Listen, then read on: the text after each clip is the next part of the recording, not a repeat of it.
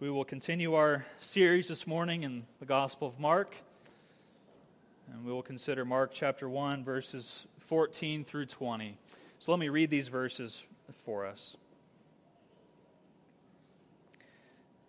Now, after John was arrested, Jesus came into Galilee, proclaiming the gospel of God and saying, The time is fulfilled, and the kingdom of God is at hand. Repent and believe in the gospel. Passing alongside the Sea of Galilee, he saw Simon and Andrew, the brother, the brother of Simon, casting a net into the sea, for they were fishermen. And Jesus said to them, Follow me, and I will make you become fishers of men. And immediately they left their nets and followed him. And going on a little, uh, little farther, he saw James, the son of Zebedee, and John, his brother, who were in their boat mending the nets. And immediately he called them and they left their father Zebedee in the boat with the hired servants and followed him. Let's pray. Lord Jesus, we thank you for your holy word. You are the king over all things, and you have announced your kingdom in your word with a simple message repent and believe. By nature, we don't like that message. By nature, we are alienated and hostile in mind against you. So work in us this morning. Grant us the faith to believe in you and the will to turn from our old ways and turn in repentance to you. And we pray this in your name. Amen. Well, maybe you saw the joke that was going around online. Uh, this joke that uh, uh, um, that men think about the Roman Empire at least once a week. I don't know if you've seen that. It was it's a trend. I'm sure it's a trend on TikTok. I'm I'm too old for TikTok, so I don't know.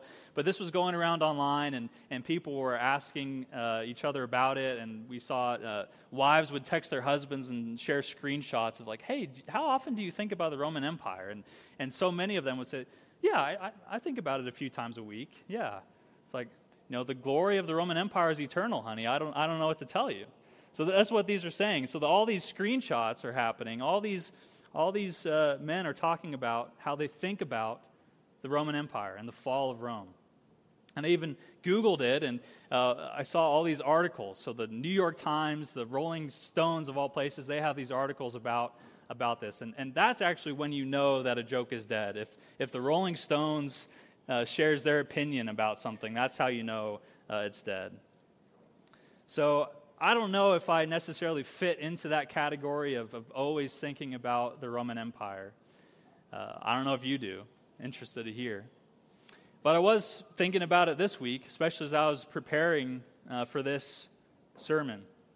And it's hard not to think about it given the time period that we're in. We're in the first century.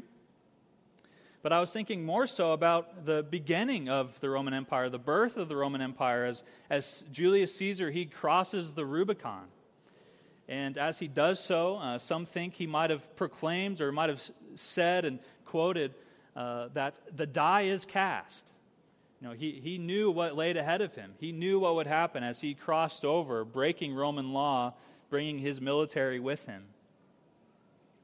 The die is cast. Civil war was upon them. Or how his, his nephew and his heir, uh, Octavius, he would rise up and actually become the first Roman emperor. He would defeat all their enemies. He would squash the other, uh, the civil war, and everyone else that uh, would rise up against him. And he solidified his empire. And so he proclaimed, uh, and his proclamation as he took over control was actually to assume and to take a name upon himself of Augustus, Caesar Augustus, which is the majestic one or the, the venerable one, the great one. And so it's, it's incredible that this great, majestic Caesar Augustus, he's actually the emperor uh, at the time when the Son of God becomes man, at the time when Jesus is born. And you think about his proclamation, proclaiming him to be the great one, the great king, the great emperor of all the earth, yet unbeknownst to him, and of no significance to him whatsoever, that the King of Kings and the Lord of Lords was born. And so now, and we, we get to our passage, after Jesus was anointed and as he was uh, sent uh, by the Spirit to begin his ministry, Now he brings the message of a kingdom. And he uh, shares and he makes his own proclamation. But he comes not as a conquering king. He, he will, Christ will come as a conquering king when he makes all things new.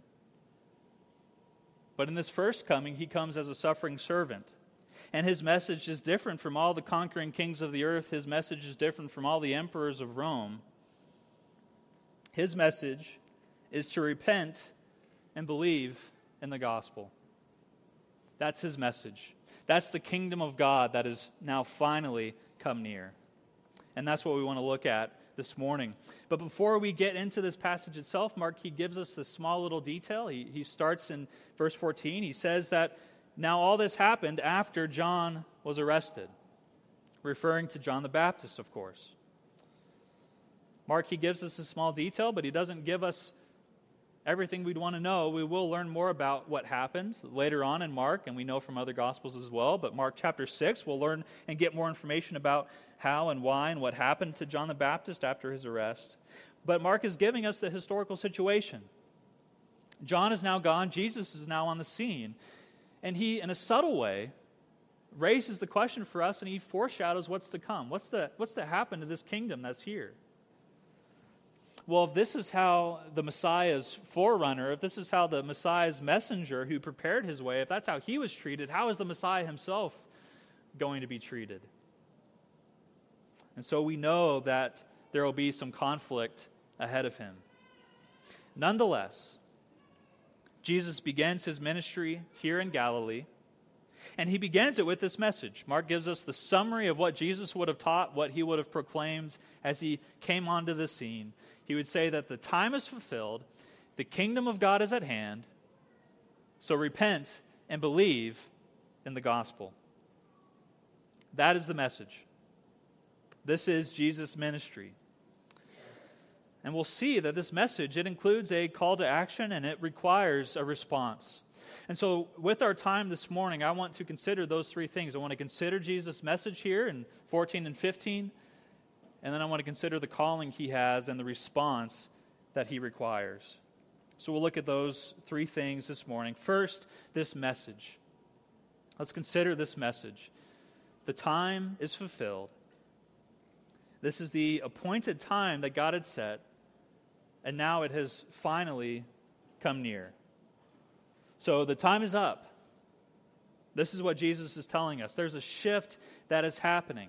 It is like the crossing of the Rubicon. We, we use that phrase to talk about a, a, uh, an event or uh, a choice where there is no coming back.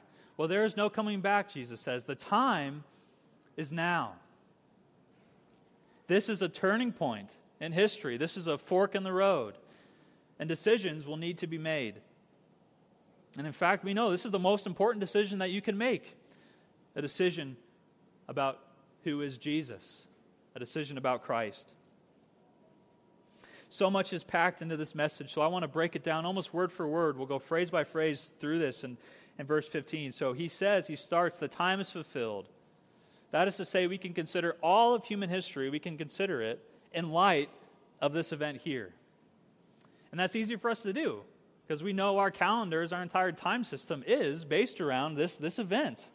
Everything before the birth of Christ, we refer to as BC, and everything after the birth of Christ, AD, Anno Domini, the, in the year of our Lord. Now, I, I know it's very fashionable to use uh, BCE, before Common Era, and CE, Common Era, uh, to refer to this, uh, to, to refer to these two time periods. But really, that doesn't get around the issue. What was the events that brought us from before the Common Era into the Common Era? And even if you want to use it, I won't push back, but in my head, I always translate those as before the Christian era and Christian era. So uh, really, there's no getting around it. But we know this is the advent of Christ. This is his first coming. Christ has come. Uh, Jesus, our Lord, uh, the Son of God, he was born in the appointed time set by God. And this is how Scripture refers to this event. All of the Old Testament is pointing forward, it's pointing ahead to Christ. Then we have the Gospels, which proclaim what Christ did. We have the, the apostles who teach what Christ do, uh, did. and all of the writings of the apostles point back. So, Old Testament points forward, the New Testament points back. All of it focuses on Christ and what he did. So, we see this everywhere. Just a, a few examples. We looked at and talked about Psalm 2 last week, where we saw the decree that God made. The Lord said to my Lord, uh, You are my son, today I have begotten you.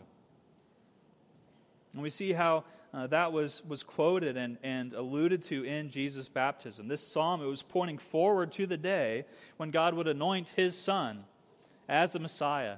And so here we are. That day is here. We also know this in all the prophets. We can think of so many examples, but all those wonderful prophecies, those promises that we, we love to, to quote and think about when we get to the Christmas season for to us a child is born, and to us a son is given, Isaiah says. Isaiah elsewhere says that the Lord himself will give you a sign. Behold, the virgin shall conceive and bear a son, and shall call his name Emmanuel, God with us. All of it pointing ahead to the birth of Christ and to his coming. And then from the New Testament onwards, it points us back to what he did. Galatians 4 uh, tells us exactly this. Galatians 4, verse 4 says, But when the fullness of time had come, that's the phrase. When the fullness of time had come, God sent forth his Son, born of the woman, born under the law. This is who Jesus is. This is the fullness of time. This is the time that God had appointed when he would send his Son to begin his mission and his ministry. And so we're told here he is. The time is come. The time is fulfilled. And with that, the kingdom of God draws near. The kingdom that is not of this world. The kingdom's not of this world, but it is here nonetheless. A kingdom that is greater than all the kingdoms of the earth, whose ruler is, is mighty and mightier than all the rulers of the earth. He is mightier than Caesar. He is more majestic and more worthy of praise and greater than Augustus himself. And he's already proved that he is mightier, and he will continue to prove. We talked about that word. Jesus is mightier. John says, One coming after me is mightier than I. Jesus already proved his might and his power in the wilderness, fighting against Satan and his temptations. He will go on to prove his, his mightiness as we go through the book of Mark. He is mighty. The time has come. The kingdom of God is here. And so, what is the message of this coming kingdom? What is the declaration of this kingdom? Jesus says, Repent and believe. That is what's required of you if you are to come into this kingdom. It's an interesting message. He makes no proclamation about himself. But he tells us something of the nature of this kingdom, and he tells us what God and what he would require of each and every one of us to repent and believe. It is the kingdom of God, it's the gospel of Jesus Christ, the Son of God. This is the focal point. And because of that, because all this is wrapped up in these two words, it's, it's important that we consider what those two words are and what they mean. So these words, repent, believe, they're of course, verbal forms they're imperatives, they're commands. As nouns, we talk about them as repentance and faith. Those are those two things. So, what is repentance? What does it mean to repent? And what is faith? What does it mean to put our faith in, in something? What does it mean to believe in something? And most importantly, how do these two things relate to one another? Why these two words? Why was this Jesus' message? It's because in these two words, it summarizes for us what God would require of his people that they'd be transferred out of the kingdom of darkness, out of the kingdom of the world, and be brought into the kingdom of God. This is what God requires of each and every one of us that we would be saved. And the good news that both faith and repentance, they are saving graces. This is the saving grace of God toward us, toward his people. So, repentance is a saving grace. Repentance is when a sinner has a true sense of his sin, How does a sinner get a true sense of his sin?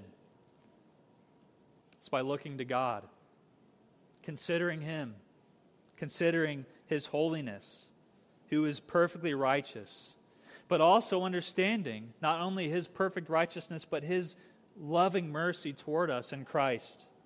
So, repentance is a proper understanding then of the sinfulness of sin. And with grief and hatred of that sin, a turning away from it. So, the sin that he used to enjoy so much, now it is, has an unpleasant odor. It, it, it uh, has no taste anymore. It, it reeks to him. He, he hates it. He turns from it. And he also turns towards something else. That's the other word that we have. He turns away in repentance, he turns towards in faith. Faith in Jesus is also a saving grace. In faith, the Christian receives and rests in Christ alone for his salvation, as he is freely offered to him in the gospel. And so there's a turning away from and there's a turning toward. That's repentance, that's faith. But we must not overcomplicate this issue. And I don't want in our discussion to, to aid in doing that. I don't want to uh, overcomplicate it. Sometimes we can put too much emphasis on one or the other. Sometimes we can get too wrapped up in our heads, but they go inseparably together. And that's what I want us to see. Faith and repentance, this is the work of God's Spirit in your life as we grow, continue to grow, to turn away from sin, turn toward Christ. And so I love how John Murray puts it. I think he puts it best in his work, Redemption Accomplished and Applied. And he writes that the faith that is unto salvation, the faith that leads to salvation, is a penitent faith. And the repentance that is unto life is a believing repentance. Saving faith is permeated with repentance, and repentance is permeated with saving faith. So you can see how each of those describe the other, they go together. They are joined together and they should never be separated. Repentance is the, the emptying of the hand that would hold on to sin and the old self. And then faith is the taking those empty hands, free from the burden of sin, and holding on and clinging to Christ. That's the picture that we have here of repentance and faith. With those things, we turn away and we turn toward a turning away from sin, a turning toward the Savior of sinners. And we must do so, God says because the kingdom of God is here, the time is fulfilled, and those who would belong to Christ must turn away and turn toward. That is the message of Christ's kingdom. That is the message. Repent and believe. But how does that work itself out in our lives? What does that look like?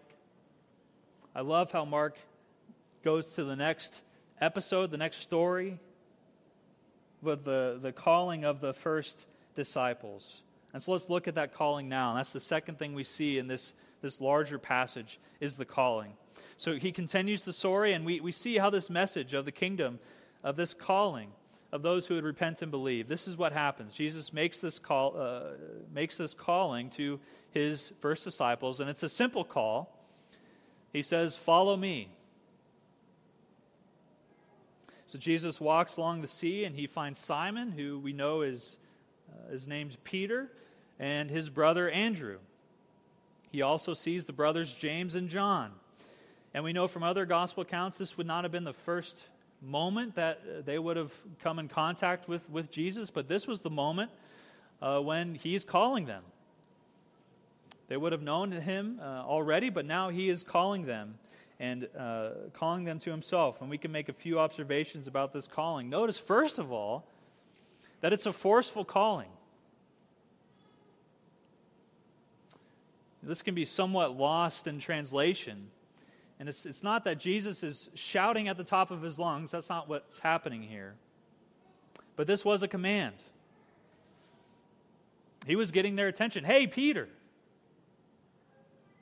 follow me. James, John, it's time. Follow me. So there is no, sorry, I, I didn't hear you. There is no, well, give me a second, give me a moment. Let me just get my things in order. There, there's none of that. There is no, sorry, honey, I would have done the dishes if, if I would have heard you, but I didn't. Rats, you know, I'm, I'm upset about it too. There's, there's none of that. I always have to think of my grandfather. He, he was the king of this. And I can remember catching him a few times when grandma would start talking, and, and uh, if he was having none of it, he'd slowly reach up and he'd just turn that hearing aid all the way down. Sorry, honey, I didn't hear you. There's none of that. That's not what's happening here. There's no, I didn't hear you. There's no, well, I would have if I would have known. None of that. It's a clear command, clear call to action follow me. And we also see what this calling was to. It was a clear command, but it was a clear command to follow a person, to follow Christ as disciples to their teacher and to their master. That is what we are called to do. We're called to sit at the feet of Jesus to learn from him.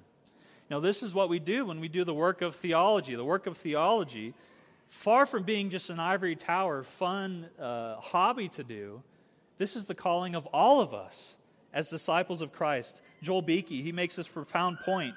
He says that the training of the first Christian theologians began when they heard Christ say, Follow me.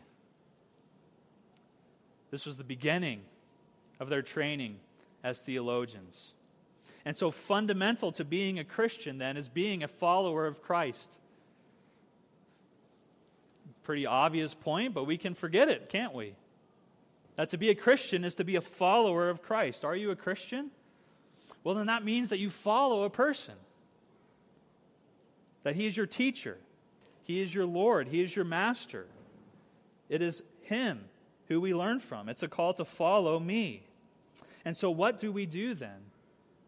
when we follow Christ? Well, that's the work of the kingdom. Repent and believe day by day. That is what we're called to do, to follow Christ. And so Jesus commands the, the disciples, Come follow me. And what does he tell them in particular? He says that I will make you become fishers of men. So Simon and Andrew, they're fishermen. James and John, the same. They were fish fishers. But now Jesus is going to make them people fishers. Well, what does that mean? What does he mean by that? They're, they have these big nets. They're going to run around and snatch people and, and grab them and bring them into the kingdom. Not exactly, but kind of, sort of. This was the calling.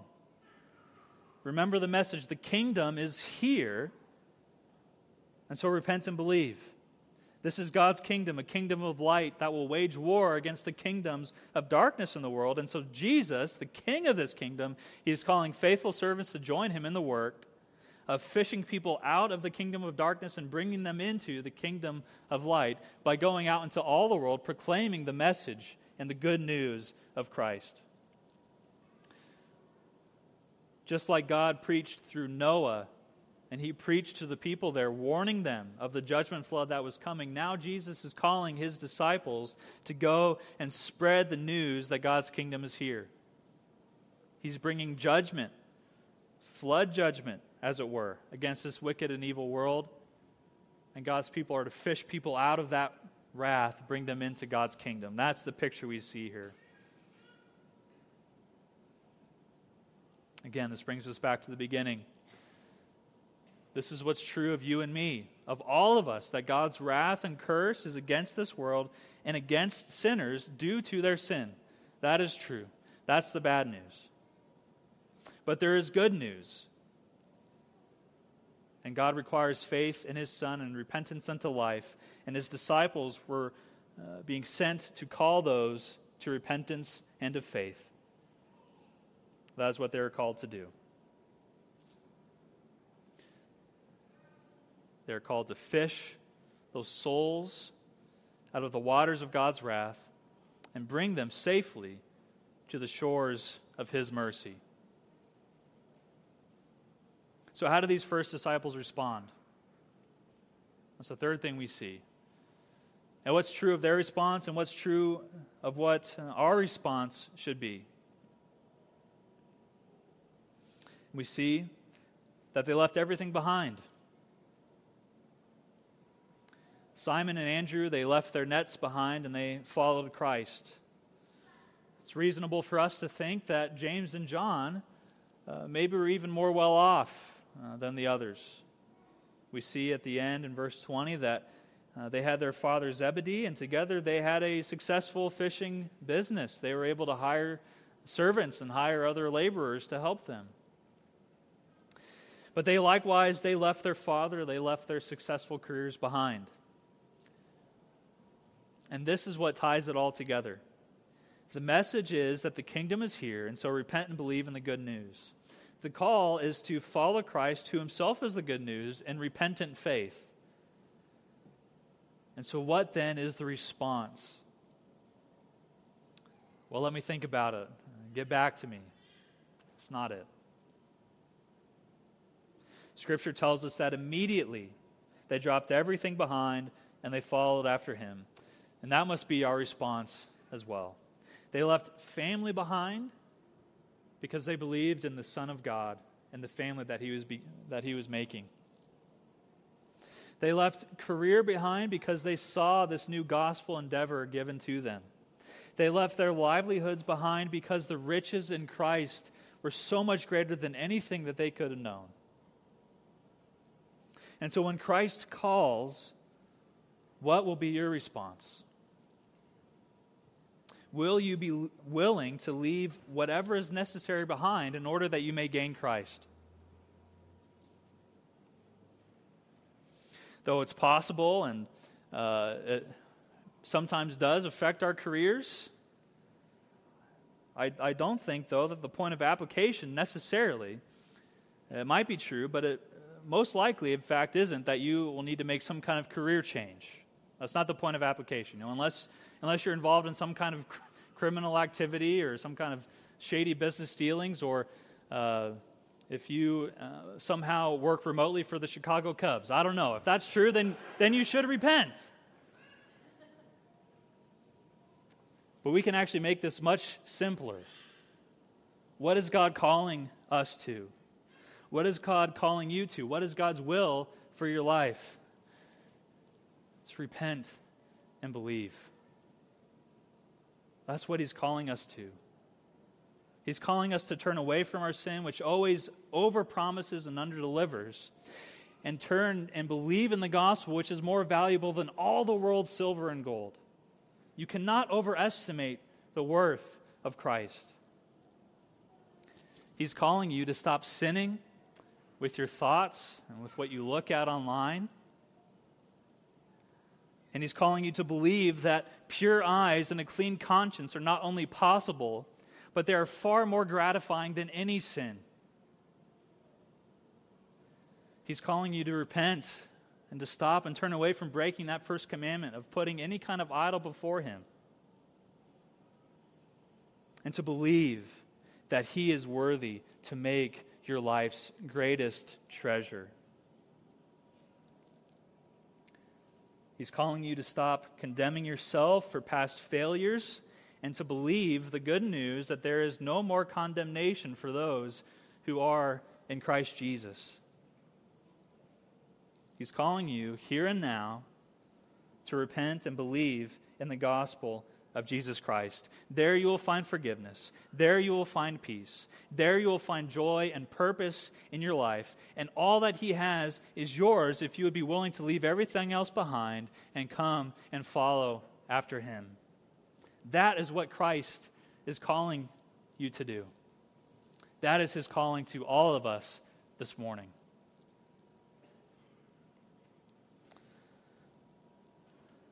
The author of Hebrews, he says it so well.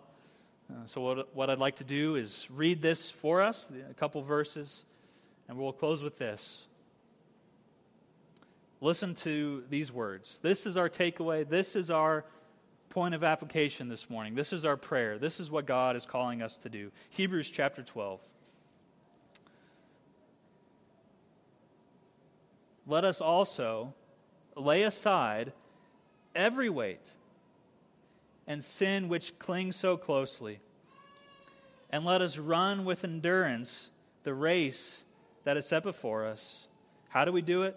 Looking to Jesus, the founder and perfecter of our faith, who for the joy that was set before him endured the cross, despising the shame, and is seated at the right hand of the throne of God.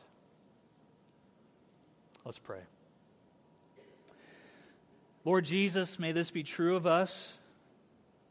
We pray that we would lay aside in repentance every sin and weight that we carry. And may we, in true faith, look to you always. Jesus, we repent of our lack of repentance and, and we pray that you would strengthen our weak faith. But we know and we praise you that our salvation is not dependent upon our strength or anything in us, even the strength of our own faith, but it is, it is dependent completely upon you who call. And we pray this in your name, in your name alone. Amen.